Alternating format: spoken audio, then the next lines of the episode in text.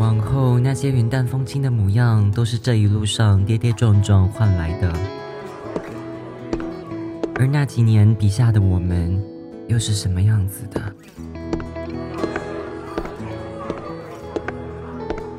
你正在收听的是《笔下的我们》。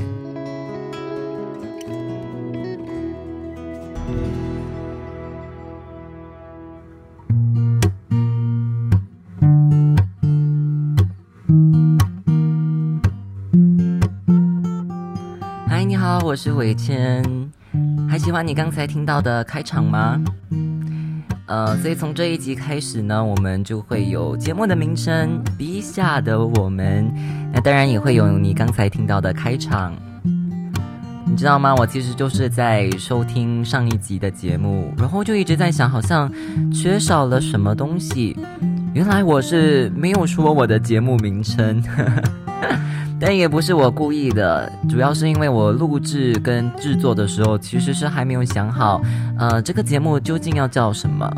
后来是在上载的时候，必须去想一个节目名称，然后绞尽了脑汁，呃，发挥了唯一剩下的一点点创意，才想到了《B 下的我们》。其实有 podcast 的是像我这样子吗？就是没有想好节目的名称，就先来制作 podcast 的。应该没有吧，不过我觉得没有关系哦。我觉得在这个社交媒体的时代，好像我们看到的都是别人光鲜亮丽的那一面，但人的常态应该是不完美的、有瑕疵的。其实这个支 podcast 它是有非常多的进步空间的。呃，我自己每次聆听的时候，也会在想要怎么去进步这支 podcast，可能是在声音方面啊，可能是在后期的呃制作上。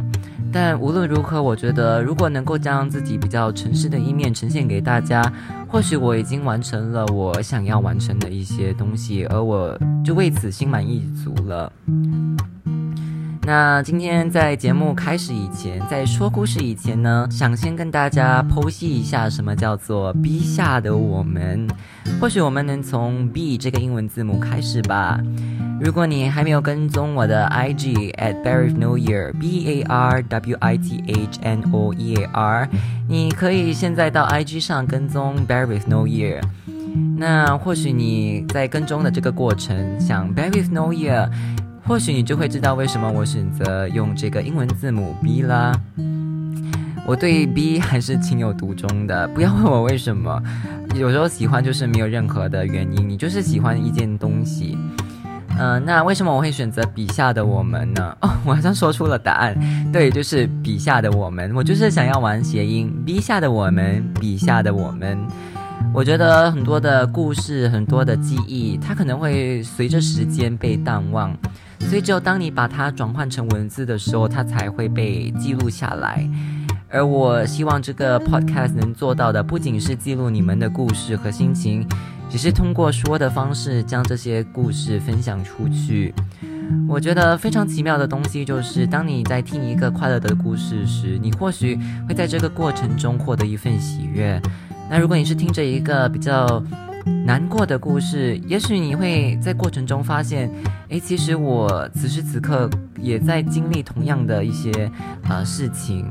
那即便你不知道这个故事的来源是来自谁，但你会被他所打动，你会觉得说，其实在这个世界上，你不是自己面临你现在此刻在啊面对的一些难题哦，因为可能在世界的另一角，也有一个人跟你有相同的经历。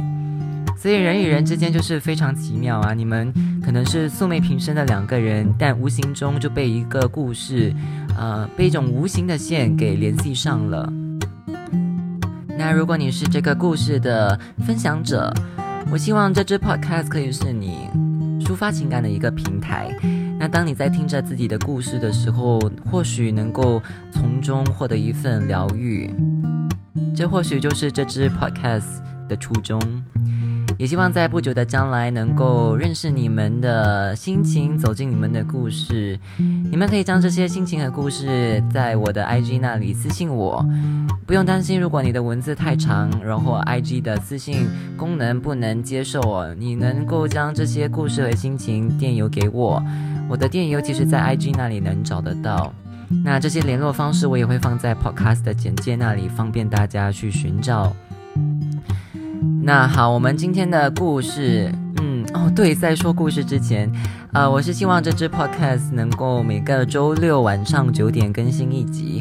呃，对，所以就希望大家能够多多支持，然后有任何的建议、任何的听后感，都能跟我分享一下。好，那我们就进入今天的主题吧。嗯，今天的这个故事，我想可能我们在人生的各个阶段都会去思考这个关于友情的问题。那你听后有什么感想，可以之后再跟我分享一下。我们来听听今天的故事吧。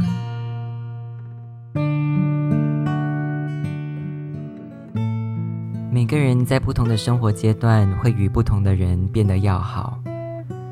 人与人的关系非常微妙。有的同学毕业后多年没有联络，也不是说读书的那几年里感情有多好，所以后来没有再联系，彼此都不觉得奇怪。但每件事情的发生总有它的原因，只是我们很少用心去记忆，忘了当初是谁先发的简讯。忘了为什么我们会想一起见面吃饭，重新建立友谊，从 Hi Bye Friend 慢慢变成可以掏心掏肺的好友，只要其中人的一通电话、一个短信。如果感情一直要好，记不记得那些芝麻绿豆大的事情或许不重要，但关系好了几年，后来的我们又慢慢疏远，最后失联了。友谊和很多感情一样，不再经营，终将会淡去，最后被遗忘。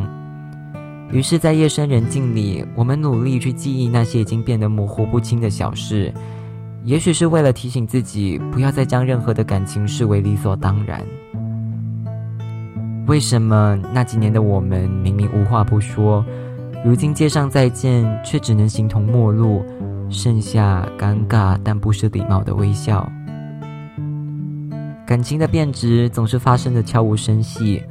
当一个人想要挽回，而另一个人却头也不回时，我们清楚这段友谊已经走到了尽头，一切已经完结。只是我们谁也不说破，好像是还心存侥幸，希望有天我们能够重拾就好。那些没有言明，只有意会的事情，永远伤人最深。而过了这些年，什么时候才能学会别总是太在乎别人，而忽略了自己？也许是时候学会放过自己了。